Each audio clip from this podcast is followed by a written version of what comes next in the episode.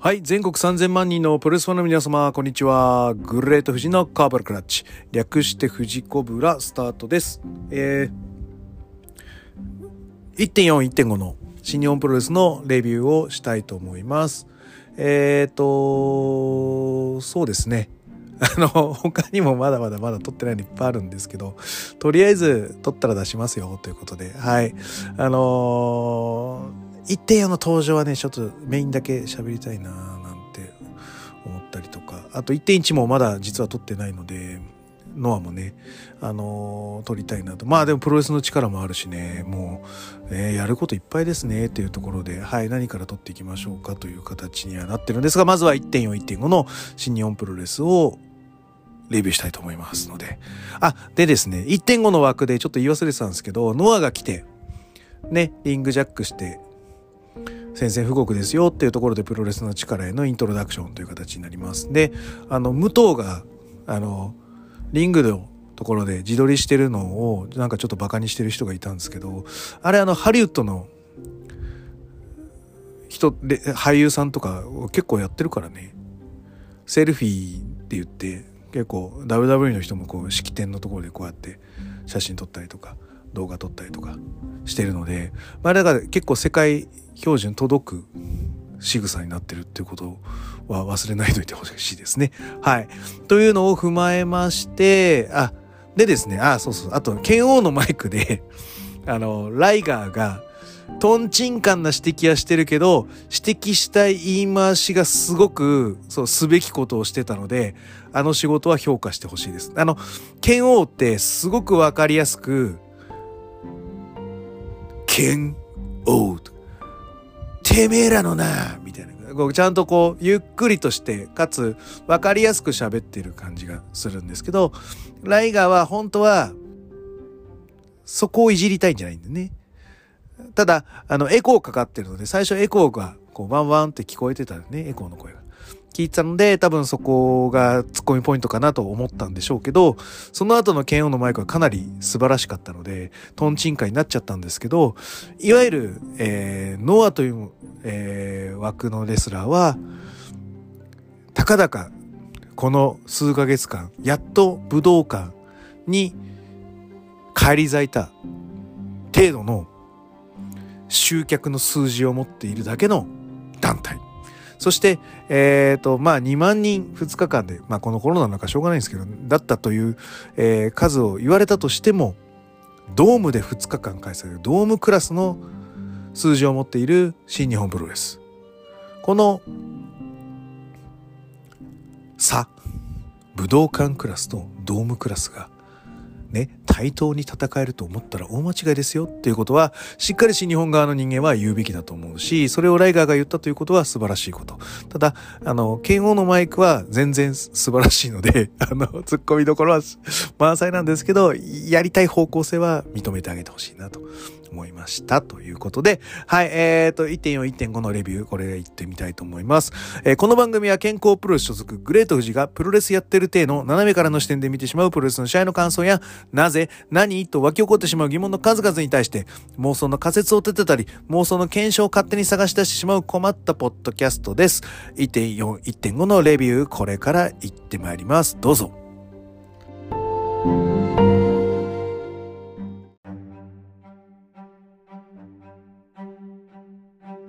はい、じゃあこちらは、えっ、と、1.4の方のレビューといきたいと思います。大ゼロ見てないんですけど、KOPW のニュージャパンランボーです。で、ツイッターでもしもちろん仕事してたんでね、見てないんですけど、あの、ああ、シーンも出てんだ、あ、出てたんだな、新日に。過去映像だな。でもなんで今更過去映像なんだろうと思ったら、当日の映像だったって後から知って驚きました。はい。で、えっ、と、第1試合60分一本勝負スペシャルシングルマッチ、陽対翔は12分32秒、5スタークラッチに乗りまして、陽が勝利です。あの、5日の、あのー6人タッグのこの2人のマッチアップが良かったので、これ後で見たいなと思ってます。第2試合、ロッキー・ロメロ、田口祐介、棚橋宏、エルファンタズモ、石森泰治、健太は、えー、棚橋の反則攻撃で、えー負けとなって、ております。えー、US のフックかな。第3試合、ブッシー、真田、ナイト VS オスプレイ、王冠、ジェフコブは、オスプレイが武士にヒドンブレードからの片指固めによりまして、勝利となってます。はい、えー、前勝、前勝戦っていうか、奈良市か。で、ジェコブと内藤の前哨戦か。はい。で、えっ、と、はい、こっからですね、こっからというか、私ここまで仕事してまして、えー、多分7時過ぎぐらいでな、このタイミングって。確か。で、あのー、やべえ、もうなんかちょっともう見ねえとって言って、上司が帰ったんですよ、ちょうどいいタイミングで。で、えっ、ー、と、じゃちょっとつけながら見て、ちょっともうちょっと仕事あるからそれを終わらせて、あのー、行こうということで、あのー、ちょうどつけた時にちょうど柴田が入場するところだった。うわ、間に合った柴田とか思って、で、あのー、あれですよ。プロレスやろうぜとか、はぁみたいな。はぁみたいな。もう俺ちょっとその、キャッチレスリング、あのポジティブキャンペーンをレスレスリングでやってたので、はぁみたいな感じじゃないですか、も う僕としては で、あのー、何これ？と思って。でももうそっから、まあ一応見たんですよ。まあこれ文句言うなら、あの、ちゃんと見ないとダメだと思って、ちゃんと見て、あの、いろいろあったんですけど、うん、茶番と思いながら見てました。はい。なので結構、なんつうのかな、腹立ってましたね、この当時は。うん、で、あの、終わって、っていう感じだよね。うん、で、あの、なんつうのかな。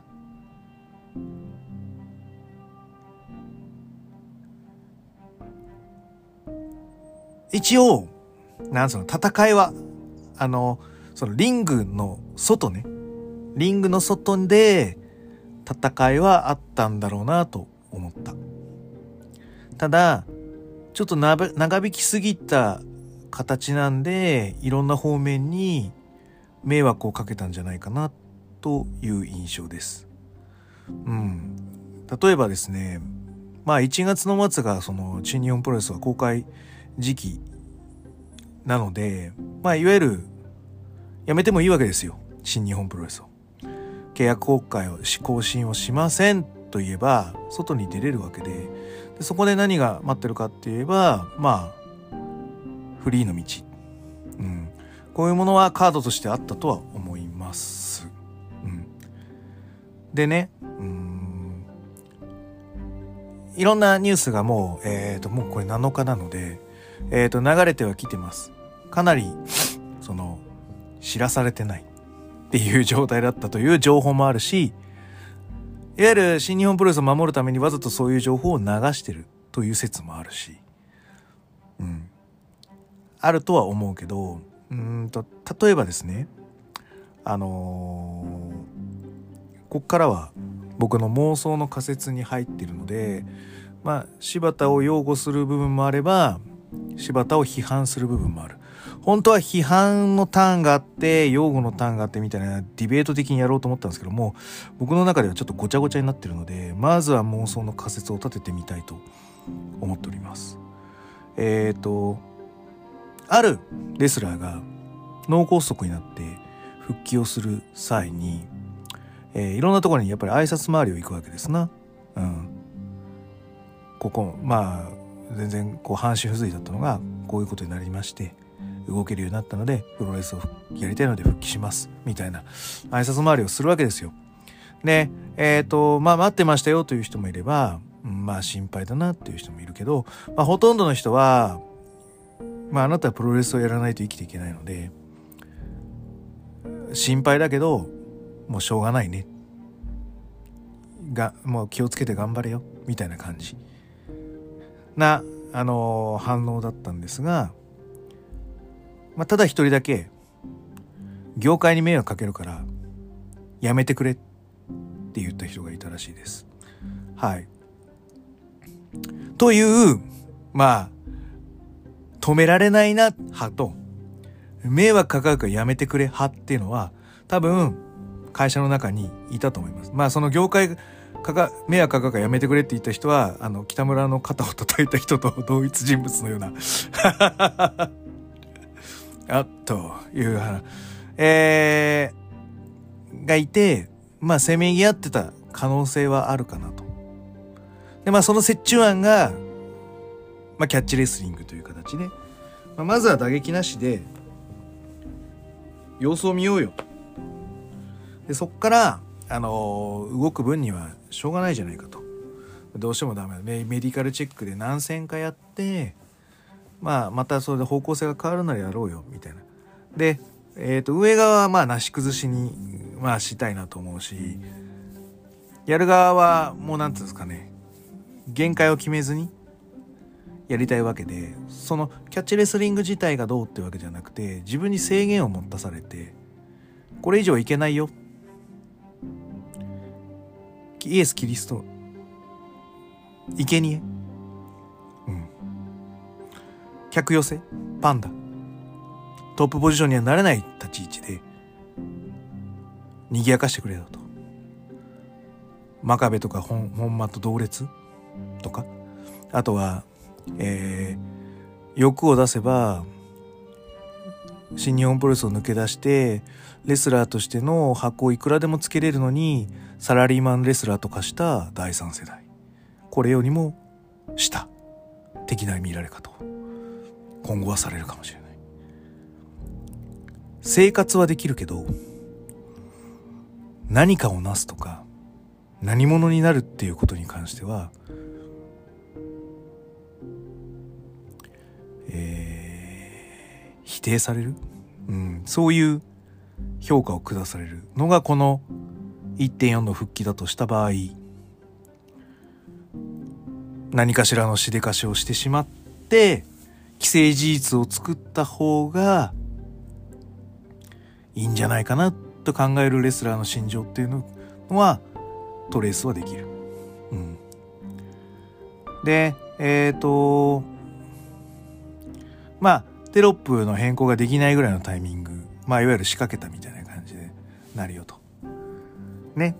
で、相手の X も成田ってしとけば、まあそんなに変なギクシャクはしないだろうと。俺の思った通りにプロレスは回せるだろうという思惑だったりもしくは成田だったら口が硬いから事前に言われてもまあ大丈夫だろうと。ね。ただ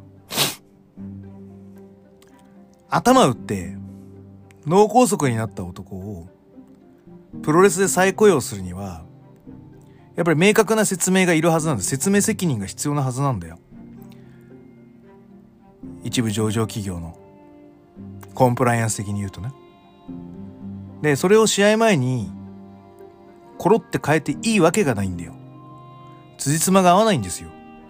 で、辻褄の合わないことをしたのか、してしまったと考えるのか、もしくはそういうずんどこ的な感じにしとけば、えー、低い興味レベルで終わるだろうという考えてる輩がいたんじゃないかなと。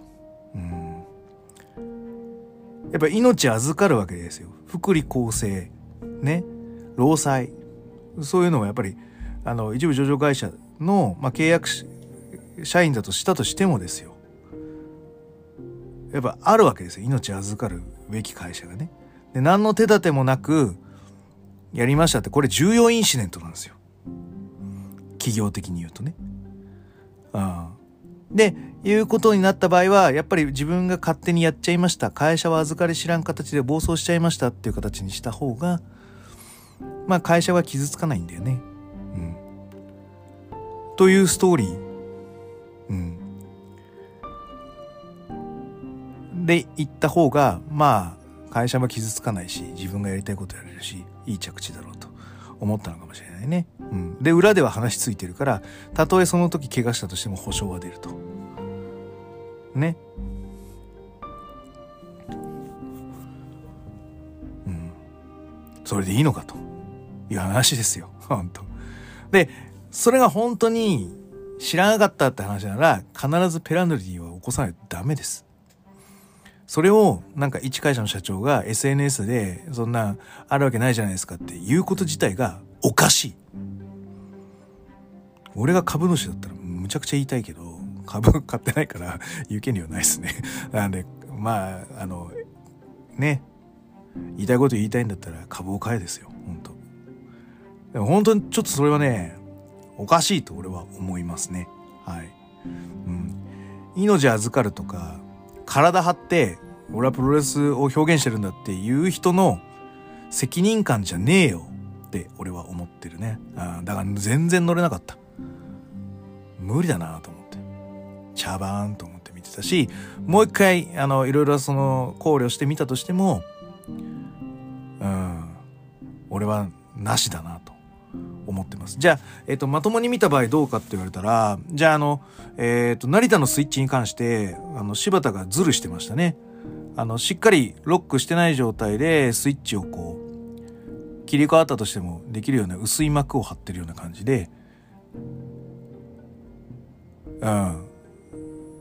逃げてたな、柴田は。だからきっちり返してあげる。だから成田も、もっと、あの、柴田が引き込んでくるようにきっちり引き込まないとダメですよ。あんな。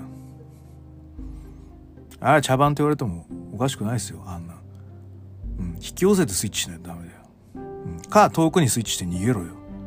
どっちにしても戦う意志がねえんだよ。うん。腹立ったね。うんで実力差を表現したいからずっと上になってるって展開を、まあ、柴田は作りたいんだろうけどすげえチープだよ。でまあなんか蹴ったりとかさそんなんしなくてもキャッチレスリングで戦い出せたはずなんだよね。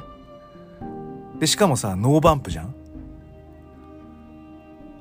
ちゃんとさそのこの後プロレスやりますって言うんだったらさドロップキックの一つでも受けてさバンプ取ったんかよ後ろ受け身取ってねえじゃん柴田勝頼全然レスラーとしては尊敬できないよ。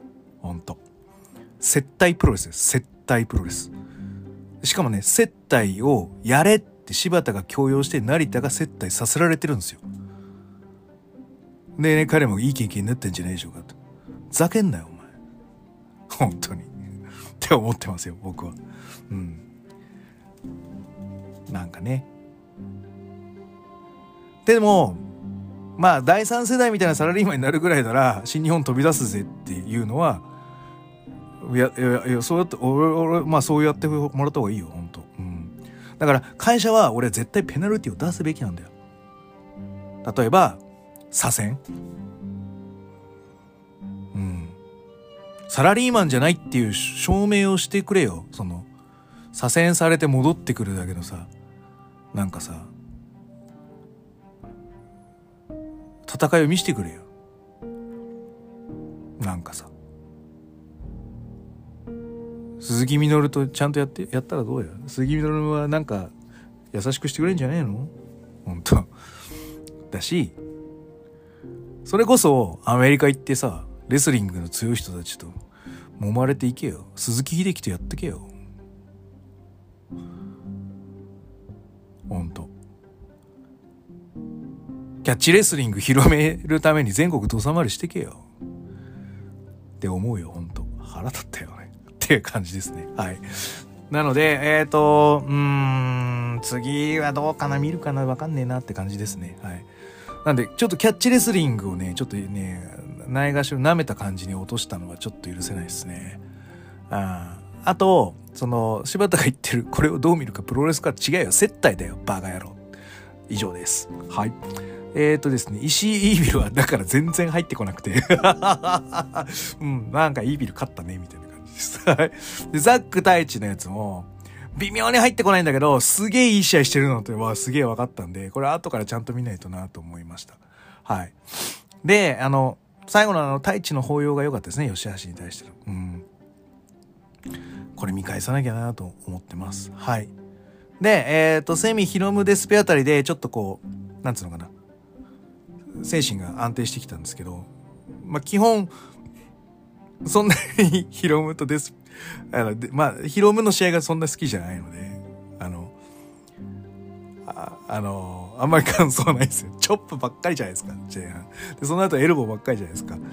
で、なんか解説の人がさ、いや、これ、あの、いつかはね、あの、メインイベントを狙ってるんですよ、とかって言ってたんですけど、やだよ、こんなチョップとかエルボーばっかのメインイベントとか思いながら見てました。つれーと思いながら。はい。うん。でしたね。ただ、運動量すごかったと思うよ。あの、時短だったと思うし、あの、決められた尺っていうのが結構あれだったんで、それでもやりたいことは多かったから、じゃあギュッと詰めよう。で、そのギュッと詰めようを、なんだろうな、バーストすることなく、エンジンバーストすることなく、乗り切ったあの二人のアスリート能力はもっと評価していいと思います。これこそ業界ナンバーワンだと。引き上げせずに、俺らはここまでやるぞと。お前らできるかと。やるんだやってみろと。いや、こういう突き放し方はしてもらっても全然結構だと思うなと思いました。はい。はい。じゃあ、メインイベントです。えっ、ー、と、高木と岡田です。はい。えー、ちゃんと勝敗言っとこうか。もう柴田と成田ですね。ちょっと熱くなってしまう。はい、えー、っと、15分なんだよね、タック戦。もっとね、やってもよかったよね。はい、16分だしね。だから。はい、で、えー、っと、3、メインイベント、第8試合、60分一本勝負、IWGP 世界ヘビー級選手権試合、チャンピオン高木慎吾 VS チャレンジャー岡田和親は35分44秒レインメーカーからのエビ固めによりまして、えー、岡田和親が勝利しまして高木が4度目の防衛に失敗、えー、岡田が新チャンピオンとなります。ということです。はい。えー、いやいやすげえ試合だったわ。俺は全然岡田擁護派なんであのそんなに色眼鏡なく岡田和親を見て行きました。で高木も新コスチュームなんだよね。やっぱり1.4だとお金出るのかな。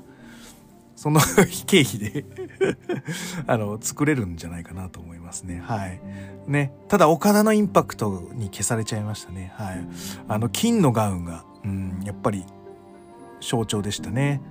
はい猪木のようですねはいで脱いだらその黒いシューズに黄色い靴紐になってるのでこれは天竜っぽいなっていう感じがしました。うん。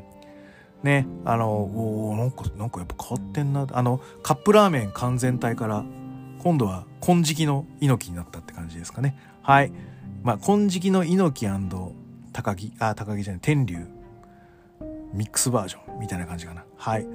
で、えっ、ー、と、序盤もね、結構いいせめぎ合いはしてたんですが、あの、場外含めてラフファイトしながらなんだけどギアがグッと上がったのは高木の一発目のラリアットですね。流行の方かな。ガーンで。これ結構これでギアグッと上がってますね。でこうグッグッグッグッグッってこう鷹木がノーセール合戦で詰めていくって感じですね。はい。うん。でやっぱオカダもそれに応えるかのようにすごいクオリティの高いものをバンバンバンって一発一発がすごかったなレベルがちレベルが違うやーっていうのが本当に感じた一戦でした。で、えー、とやはりあの岡田ラスニーの法則がございますので、はい、あの最後はあの開脚式ツームストンパイルドライバーからの、えー、レイメーカーで、えー、岡田が勝利しております。で、えっ、ー、と最後オスプレイが来てねあのうにゃうにゃって言って書いてフェイクチャンピオンみたいな感じで書いてたんですけど明日に期待を残す岡田爆笑モードだったと思いますよ。はい。なので1.4は駆け足でしたがこんな感じで終了です。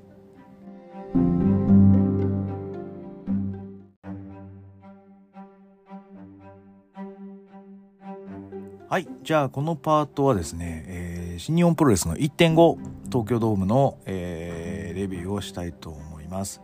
あの、もう仕事中なので あの、ほぼほぼ、あの、途中から見たりしてるので、あの、ごめんなさいね、はしょってる部分あるので、はい。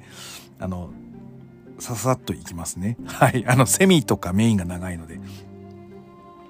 大ゼロの1、えー、本間長田真壁邪道下道バックトラックファレごめん見てないですすいませんはい、えー、大ゼロの2、えー、和と小島、えー、天山、高、金丸、エル・デスペラード組は、えっ、ー、と、和とが勝ったら、これ見てないんですよね。ただ、えっ、ー、と、デスペラードはリンダマンをジュニアのチャンピオンシップに指名しようかな、みたいな感じだったんだけど、ワトに負けて、ワトが、俺のが権利あるだろう。そうだよね、みたいな。ごめんね、みたいな感じになっているのが、えー、流れなのかな？流れとしては。ごめん、見てないんだけど。だ、ただ、あの、あれだよね、デスペラードは SNS を通じて、えー、プロレスファンまたは一般の人に、えー、デスペラードが知ってること知らないこと特にね知らないことをまあ知ってるっていうあのフラグを通して SNS の外側の人にも知ってもらう作業を、えー、なんか体感？一緒に体感してるっていう感じを出してるので、えっ、ー、と、かなり届いてる感じがしますね。同期のやりとりもそうですし、あとはリンダマンとかティーホークのやりとりとかもそうなので、あ、そうなんだとか、だよねみたいなのを、えーと、お客さんと一緒にやってる感じがしますね。これがすごくいいと思うのでこれだからリンダマンと亡くなったとしても2年後3年後じゃあもうこういう話しようかってなった時に客も乗っかるからいいフックだと思います。はい。えー、だ0の3武士広虫高木。えー、同期ザックセバ太一は、えー、高木が勝ってますと。ごめん、これ見てないんだよね。後で見ます。ザックなんで。はい、すいません。で、第一試合、えっ、ー、と、ごめん、ここも見てないんえっ、ー、と、ジュニアタック、えー、は、えー、タイガーマスク、ロビーグルス、ロッキー・ロメロ、田口、えー、ファンタズモ、石森のスリーウェイは、えー、ロミラスペシャルでロビーグルスが勝利して、えっ、ー、と、ベルトが防衛かしてます。69チャンピオンになれなかったですね。田口。残念でした。はい。えーと、第2試合、えーと、スターダムスペシャルマッチ、えー、スターライトキット岩谷真由、えー、上谷沙耶、中野タムは、上谷が、えー、フェニックススプラッシュで勝利。えっ、ー、と、ごめん、これも見てないです。あの、SNS で見ると、あれですね、あの、岩谷越しのスターライトキットのこのフライングボディアタックがすごくいい絵でしたね。あの、岩谷も飛んでないけど飛んでる感じがすごい良かったと思います。あと、だ、誰だ？遠近法とか言ってる人誰だ？やめなさい。はい。えっ、ー、と、第3試合、えっ、ー、と、あ、こっから、こっからね、そうそうそうそうそう。チラ見というか、はい、あの、仕事を抜け出しながら、はい、ちらっと見れてます。えっ、ー、と、KOPW2022 4A マッチ、鈴木みのる、えー、矢野徹シーマチェゾーエンズは、えー、6分8秒5知識パイルドライバーによりまして、鈴木みのるが、えー、KOPW2022 勝者となります。あの、えっ、ー、とですね、よくね、コミックバトルロイヤルって学生プロレスもやるんですよ。で、あのー、呪術つなぎの、あのー、リストロックみたいなのやって、あの、最後の人が、こう、腕、こう、伸ばすやつあるじゃないですか。ガーンってこうやって、伸ばすやつ。あれをやると、あの、呪術つなぎになってるリストロックの人が、あの、ブレイクダンスのウェーブをし、するっていう。で、えっ、ー、と、ブレイクが、あの、長い、えっ、ー、とね、昔は、すごい大人数でバトルしなきゃいけなかったんですよ。うち、えー、特に関東学生プロレス連盟って40人か50人ぐらいいるんですよ。で、それが、あのー、各地方レスラーみたいなのもいるんで、あ、あのー、そんなに40人50人が全員集まるってことはほとんどないんですけど、それでも30人ぐらいはいる感じになるので、若手10人タックでバーンぶっ込まれたりとか、えー、そうじゃなかったらやっぱこのバトルロイヤルに10人20人ぶっ込まなきゃいけないんですよ。そうすると、あのー、バトルって一人一人削れるネタを、こうやられるネタを作んなきゃいけないので あの、あの、最初はこのウェーブの最後の人が、あの、痛みが伝導してね、骨伝導で伝導して、やられてスリーカウント取られると。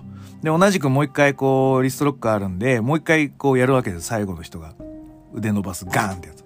で、ウェーブでするんだけど、えっ、と、次の人は学習してるので、今度はウェーブ戻すっていう。ウェーブを戻すので、最初腕ガーンやったやつが、あの、骨伝導で戻ってきて、あの、バンプを取ってやられるみたいな、そういうこう、あの、はい、お笑いのネタがありまして。で、あの、4A で、で、やっぱドラゴンゲートもさ、多人数タックってあるじゃないですか。とか、あの、バトルとかもあるんで、あの、ストーカー市川とかがね、やってたりとか。ああいうのがあるんで、そういう素地があるわけですよ。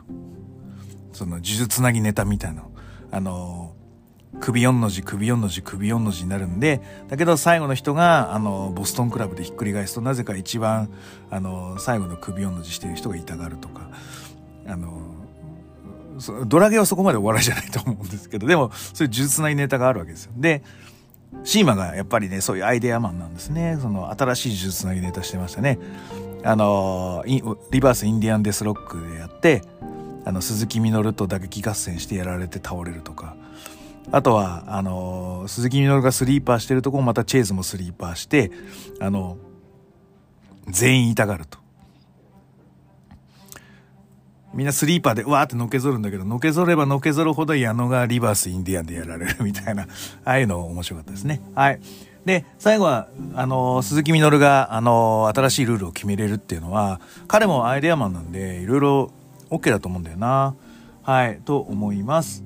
えっ、ー、と、おすすめは、あの、柴田勝頼とキャッチレスリングルール、あの、逃げ上がったキャッチレスリングルールでやってください。はい。お願いします。はい。えー、続いては、ネバーかな。ネバーですね。はい。第4試合60分一方勝負。ネバー無差別級6人択選手権試合。えっ、ー、と、えー、チャ、チャレンジャー、ヨウ、吉橋、後藤弘樹組対、えー、チャンピオン、ショー、高橋裕次郎、キングオブダークネス、イーボーは、えー、9分37秒片指固めによりまして、ショーが勝ちましたので、チャンピオンチームが初防衛に成功しております。あの、えっ、ー、と、なんだろう。ごめん、前日の陽大将のシングルはごめん、ちょっと見れてないんですよ。これまた仕事中だったんで。あの、後で、もう拾えるだけ、後で拾えるのかどうかもわかんないんですけど、見たいなと思ってる。で、なんで見たいかと思ったら、のは、この短い時間なんですけど、陽と翔のマッチアップのクオリティがかなり高かったです。6人タックなのに。この2人が絡むと、ベースのグレードがガッと上がってくるって感じがするので、えっ、ー、と、6人タップのタックの色付けとしてはかなりいいんじゃないですか。今、石井もいいんですけど、陽と小が絡むことによる新しい化学反応がネバー6人には起こってる気がするので、すごく良かったです。はい。えっ、ー、と、パワーボムの投げ捨て結構ショーかっこよかったですね。はい。いいなと思いました。で、最後あの、なんだ、あの、スパナー持ち出したんだけど、なんか、だんだんスパナーでかくなってます？あえ？ー、って思ったんですけど、あの間違ってます？なんか、なんか指摘を受けて改善してるのかな？なんかスパナーよくわかんなかったみたいな。ね、ドームだと、ね、やっぱ大きいプロレスしなきゃいけないからね。スパナも必然と大きくなるんじゃないかと思いますと。はい。うん、で、えっ、ー、と、あの、後藤のあの、やっぱりディスカスラリアットが、まあ相変わらずな全然、その、いつもと違うことはないですねいつもと同じように、いいヒットをするんで、あれなんでさ、あの、外したことないよね、後藤あれ。使ったことなくて、すごく好きです。で、あれなんかさ、あの、この、相手が蹴っててるのを、とか、あとはなんかラリアットしてるの払って、そのまま回転をしてラリアットみたいな感じじゃないですか。なんで、なんかこう、相手の攻撃力を払うときに、あの、それをこのくるくるの螺旋に、あの、力をこう転換して、その力をぶつけてますみたいな、あの、少年漫画的展開がすごい、あの、するのが、後藤のラ、あの、くるくるラリアットは好きですね。はい。で、あとは、あの、毎年技能賞候補に上がるイービルの、あの、インサイドワークですね。あの、プラス統合ですね。今回も生きてますね。はい。うん。そうそうそう。ショートヨーがクオリティ高い試合をするので、イービルの、あの、インサイドワークってすごくいいのに作品性がないなと思ってたところに、ショートヨーがストーリーラインというかメロディーラインをつけてくるので、結構ネバー6人は、この今年もう2、3回やってもいいんじゃないかな、このマッチアップでと思います。作品性が出るんじゃないかなと思いました。はい。非常に期待な6人でした。もうちょっと後楽園とかの、で、長い試合で見たいですね。はい。えー、第5試合60分一本勝負、真田 VS グレートオーカーンは13分21秒オコーナーブリッジによりまして、真田の勝利です。おコーナーブリッジじゃないから。後で言うわ。えっ、ー、と、オーカーンのブランチは綺麗でしたね。すごいなと思。はい。で、えっ、ー、と、なんつうのかな。いつもあの、この、スカルエンドやるわちゃわちゃタイムですね。はい。わちゃわちゃタイムも、あの、だれることなくなかなかいいクオリティで進んだと思います。うん。で、最後のその、あれはオコーナーブリッジじゃないからね。絶対。絶対違うからね。あの、ザックのジャパニーズレックロールクラッチも、あの、ヨーロピアンクラッチって書いてる時があるから、あの、新日の公式マジで、あの、ちょっと、あの、クソリップする気はないけど 違うからな。マジで。で、あの、ちゃんと言うよ。えっ、ー、と、まず、あれは、ただのレッグロールクラッチです。決まり手はレッグロールクラッチですね。はい。で、えっ、ー、と、相手が腹ばいになったところから脇に足を入れて、レッグロールクラッチをすると、ジャパニーズレッグロールクラッチです。ね。で、バックを取ってロープの反動を利用して、あの、バックロールする状態をオコーナーロールと言います。この状態は、あの、清宮がよく最近やるやつですね。あれはオコーナーロールです。あれは全日本プロレスの懐刀。えー、新日本プロレスがゴッチさんを懐刀とするように、全日本プロレスはご意見番として NWA チャンピオンの、えー、パットコーナーをご意見番にしています。そのパットコーナーの得意技。えー、NWA の王座を獲得した時の技。これが、えー、バックロールなんですけど、えっ、ー、と、これをそのオコーナーが独特にやるので、オコーナーロールと、まあ、アメリカでは近年です。呼ばれています。近年になるまでは、ただのバックロールでしたよ。うん。90年代、2000年代初、初、うん、ぐらいまでは、2010年代に多分合コンナロールって名前が付けられたんじゃないかな。あの、フージワーラアームバーみたいなのと一緒ですね。はい。うん。で、それを、えー、オコーナーロールからのブリッジをするのが真田のオリジナルムーブになってるので、オコーナーブリッジっていう形にしてるかだけなので、えっ、ー、と、今回の決まり手は、あの、バック回って、柔術取りの、あの、足引っ掛けで、えっ、ー、と、相手を長座にして、長座にしてから、ダイヤル固めのようにして、一回くるっと回ってから、あのー、足折り固めをしているので、あれはただの、えー、足折り固めです。レッグロールクラッチです。はい。ちゃんとしてほしいです。はい。えー、第6試合、えっ、ー、と、内藤哲也 VS ジェッコブは15分30秒ディスティーノによりまして、内藤選手の勝利となっております。これメモねえや。あの、メモねえや。あの、えっ、ー、とね、これはね、なんかもう移動しながら見てたんですけど、確かに、ちょっと味気なかったかなという印象だったんですけど、どうすか？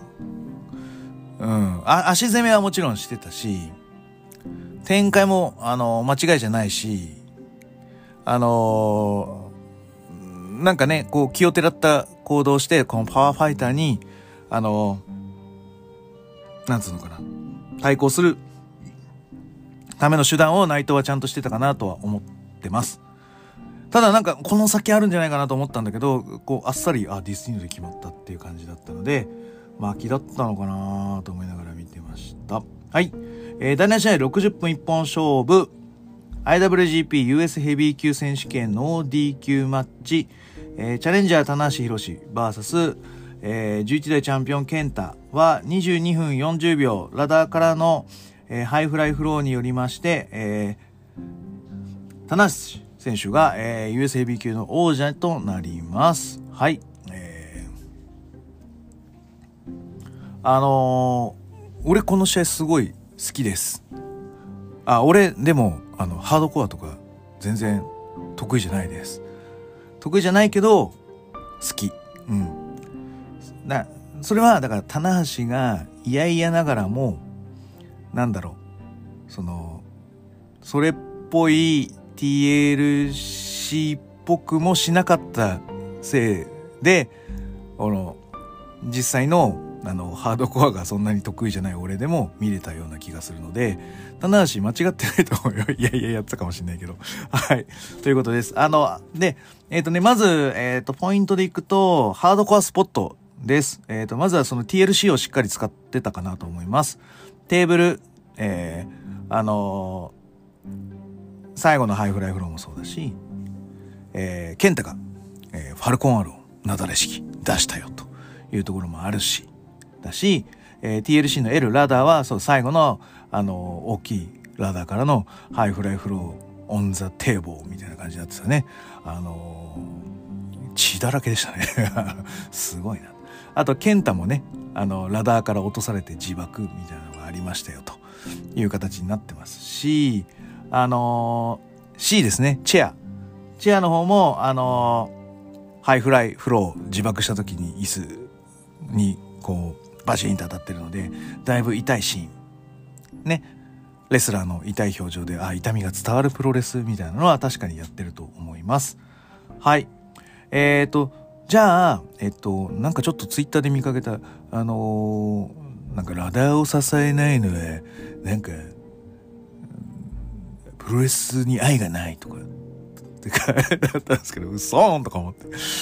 えって思ったんですけど、俺の記憶でいくと、ROH とか PWG で大きいラダー出てますけど、支えてるやつ見たことねえよ。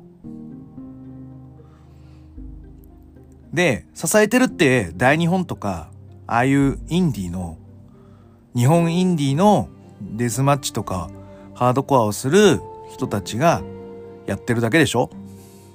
世界標準で言えば1対1の戦いに、ね、取り巻きやら黒子使って、た、た対1のシチュエーションを作るような行為するわけがないんだよ。戦いに必然性がなくなるじゃない。何なのって俺からすると、日本のインディーの団体で、レフリーやセコンドがラダーを押さえてるって行為自体がほんとバカバカしくて嫌いです。うん。棚橋とか健太は世界標準のプロレスをしただけだと思います。はい。あの、増田祭りってご存知？皆さん。増田祭りっていう あの、昔侍でよく特集してた工業があるんですよ。僕行ったんですよ。あの、金賞？だあいや、亀戸だ。亀戸の公民館でもうやりすぎちゃって、あの、出禁食らった工業、増田祭りっていうのがあって、もうそれ見に行きましたよ。で、あの、その時に出てるエースが、クリーニングハウス石井っていうレースなんですよ。でも、あの、そん、なんか、ちょっとこう、ぽっちゃり系、ぽっちゃり系、まあ、がっしり系のレスラーなんで、あの、ムーンサルトとかできないんですよ。で、あの、で、で、ムーンサルトできない人が あの、まあ、ちょっとその、リングもないちょっとね、あの、脚立対こたつとかをやった伝説の工業ですよ。あれで、あの、ムーンサルトできないので、黒子の人二人が、あの、支えて、あの、ゆっくりとしてムーンサルトしてフォールするっていうのがすごく感動的だったんですね。あの、マッスルとかでも多分あったと思うんですけど、ああいうそんな感じのやつが。あれと同じじゃないですか。黒子使って。大きいなんかラダーからいかに飛ぼうがどうしようが黒子使ってる時代でクリーニングハウス石のムーンサルトと何の変わりもないんですよ僕からすると。うん。なのでなんかちげえんじゃねえのって思ってます。はい。なので、あの、素晴らしかったと思います。えー、ケンタと、はい、棚橋。ただ、あのね、あの、最後落とすやつ、俺的にはあれ多分、健太が、あの、調整して、あの、ロープに引っかかる、が、こう、首が引っかかるような感じで、俺は倒れると見てたんですけど、えっ、ー、と、押しの振りが足りないので、健太がそこまで飛べなかったので、これはこう腹ばいバンプするしかないって急遽バンプを変えて、多分失敗して血だらけになったと思います。うん。あの、マッスル酒井が言う投資稽古なんてあったらそんなことはないと思う多分、もうあれは戦いなんですよ。もうね。ということですよ。そんな感じです。ハードコアスポットはそんな感じです。あとあの、あの、試合後のコメントもちょっと物議を醸し出してましたよね。その、棚橋の嫌々感みたいなのが、ちょっとこう、フォーカスされちゃっててかわいそうだなと思ってました。はい。うん。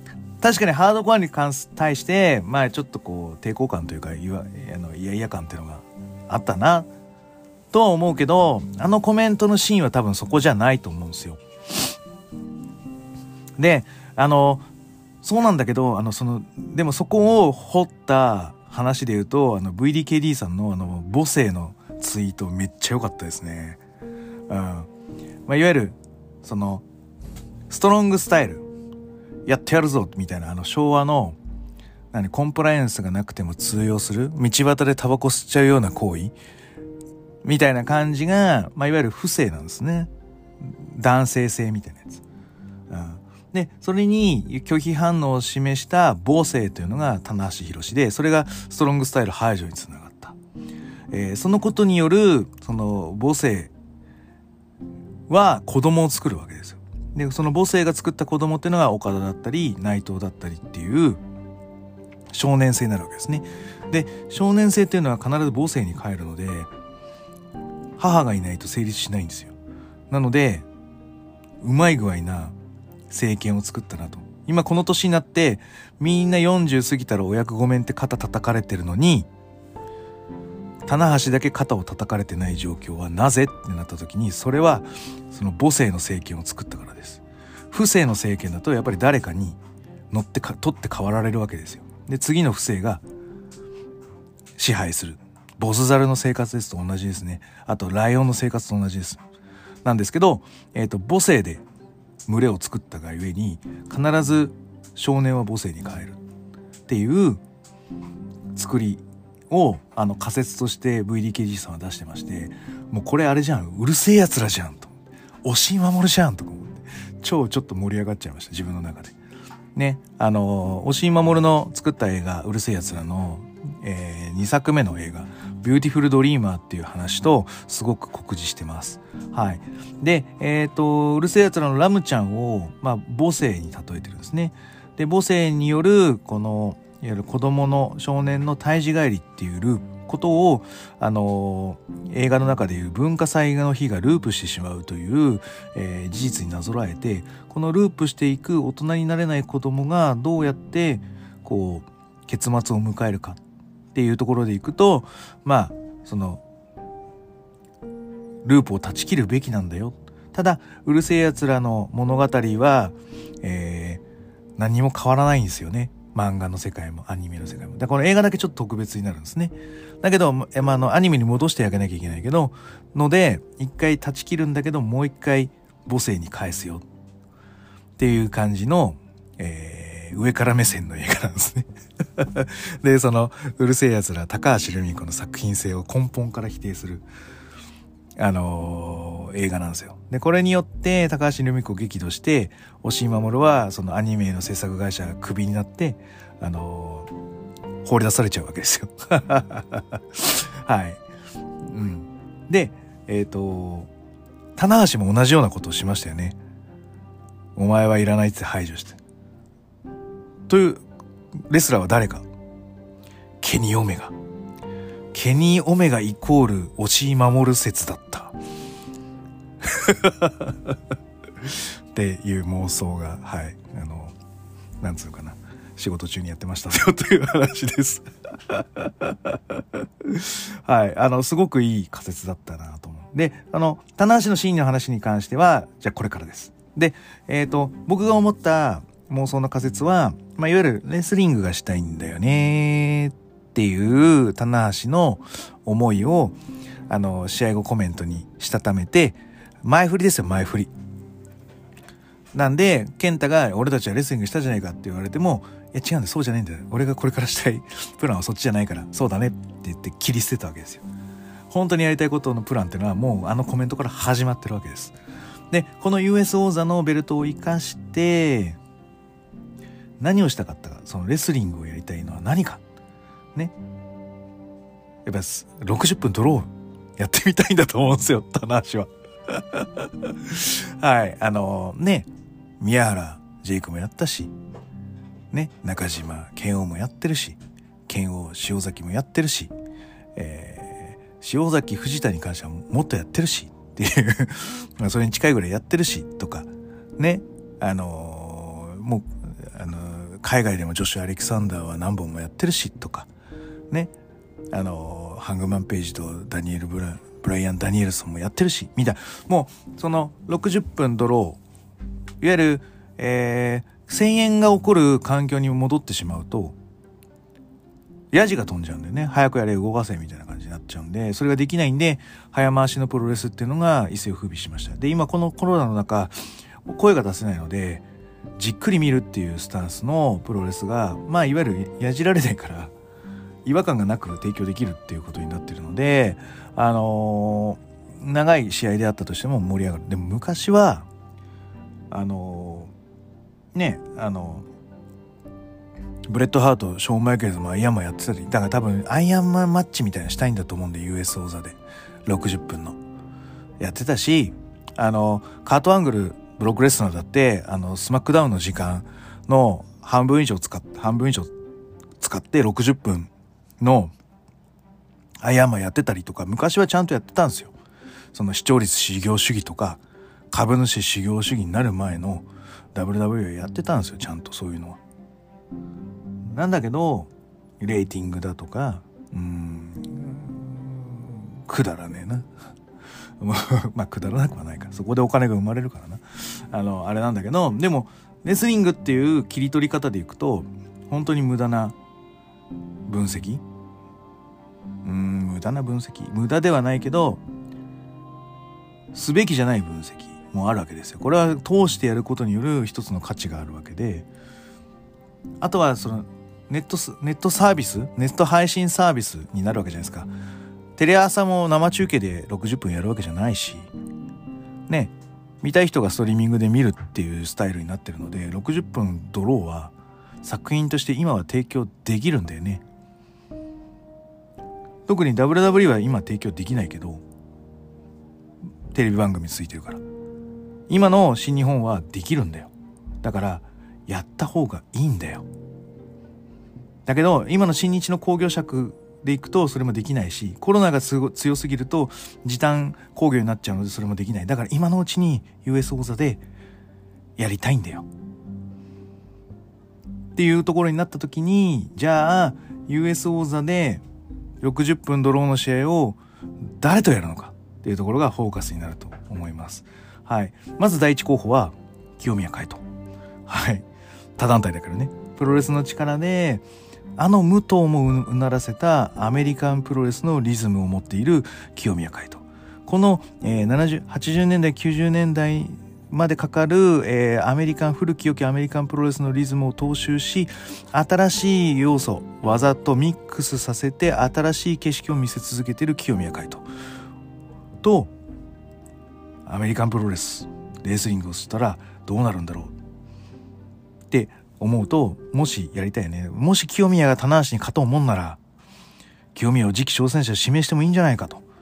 で、あの、国さんも指摘している後楽園のマーネリ化したカードに、えー、清宮他団体からやってきた、を、挑戦者と60分ドローなんてしたらどう思う？すごくないですか？後楽園のカードの手こ入れにがっつりなるはずです。はい。うん。だって清宮とノアも名前売れるし、棚橋はレスリングできるし、あの、手こ入れしてるから客も入るだろうし、アベバで、アベ、これをアベバで放送するって枠にしてみたらアメバにあのオンオルネタがまた一つできるわけですよ。美味しいですね。はい。うん。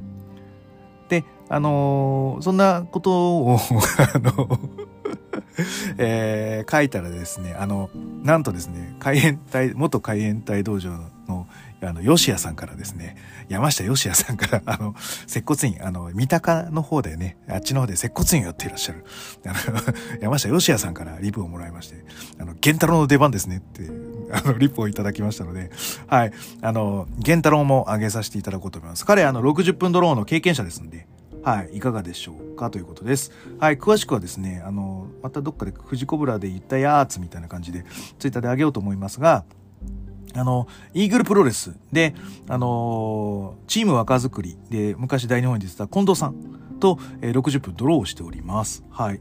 うん。あとは、メンズテオさんも60分ドローしてたよね。リッキーさんとしてなかったっけ？ワンマッチ工業だけだったっけ？あれは。あのーなので、そういう人とやってもどうでしょうと。はい。うん。あとは、あのーまあ、ザック。でもザックは早すぎて、棚橋がちょっと60分持つかどうかちょっと不安だよなというのは時間若干ありますが。はい。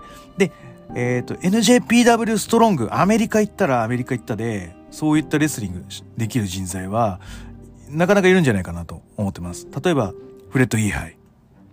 あの、チャック・アイ・テイラーに、あの、あの、洗脳されて、私夏結構フレッド・イー見まくったっていうね。はい。あと、ジョシュ・アレキサンダー。これ60分経験者。ね、いけるんじゃない？あとは、俺、強化がまだわからないんだけど、えー最近のアメリカインディーンで注目株のダニエル・ガルシア。あと、リー・モリアティ。ここらあたりは NJPW ストロングに呼んで、試合できる US 王座戦になるんじゃないかなと思ってます。はい。えー、AW まで飛び火することになった場合、MJF、ブライアン・ダニエルソン、まだまだいっぱいいるよって話になるので、アメリカ1年間行っちゃってもいいんじゃないって思ったりはしてます。はい。どうでしょう。えっ、とね、もっと飛躍した妄想の仮説言っていいですか？もう一個は、あの、詳しくは言わないですけど、US 王座を清宮が取ります。ノアに赤いベルトが流出します。でもその代わり、もう一個ノアのある赤いベルト、ナショナルのベルトが、なんと高木慎吾に移ってしまいます。なので高木慎吾はノアで防衛戦を、ナショナルの防衛戦をしなきゃいけない。で、清宮は US 王座を新にして防衛しなきゃいけない。みたいな、テレコのねじれ現象が発生する。なんてことが1年間ぐらいあったら、面白いなぁなんて思ったりしましたとさ。はい。そんな感じで、えー、次、最後、えーメイン、第1試合、60分一本勝負、IWGP 世界ヘビー級選手権試合、えーチャンピオン岡田和親 VS チャレンジャーウィル・オスプレイは、えー32分52秒、レインメーカーからの片エビ固めによりエビ固めによりまして、岡田和親選手の勝利、初防衛に成功です。というところで、はい。えー、まああの、今年はまだ主役、このプロレスの力が終わるまでは主役になる予定じゃなかったと思うんですよね。正直。G1 も、いぶしが取って、岡田はバックアップになるはず。うん。で、私の予想は、あの、G1 岡田といぶしでいぶしっていう予想だったんですけど、岡田になっちゃったと。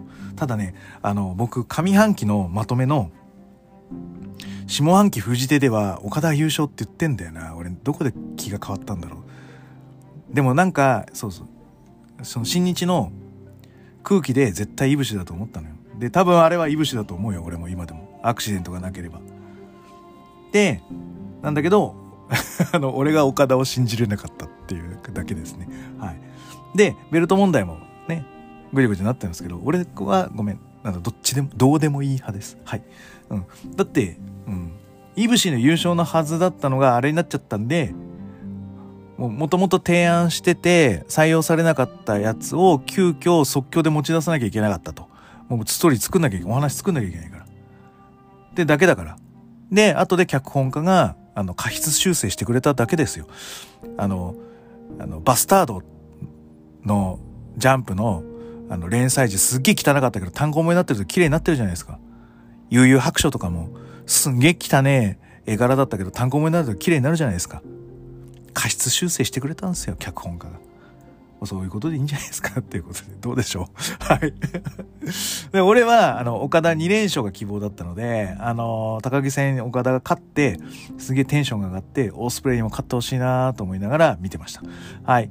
で、えっ、と、これは1.4でも話すと思うんですけど、猪木仕様のガウン。はい。あの、なんか書いたんでしょ ?60、50年史みたいな感じの、このトースポの記事なのかなんか知らないけど、こういうのが、あの、金の中の、えー、アナグラム的な文字でガーッと入ってますと。まあ、そういう猪木ガウンで、あの、脱ぐと、あの、黒と黄色のシューズになってる黒黒の革に黄色い紐のシューズ柄になってるのでまあやっぱり天竜っぽいところもあったり。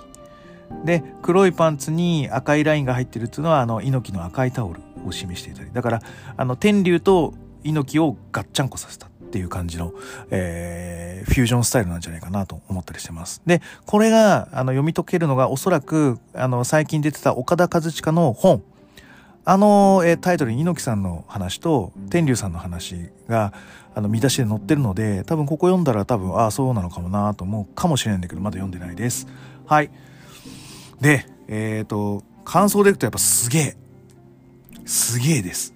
はい。すべて魂というか、あの、クオリティの高さが、あの、やってるというのは僕から見ても尋常じゃないです。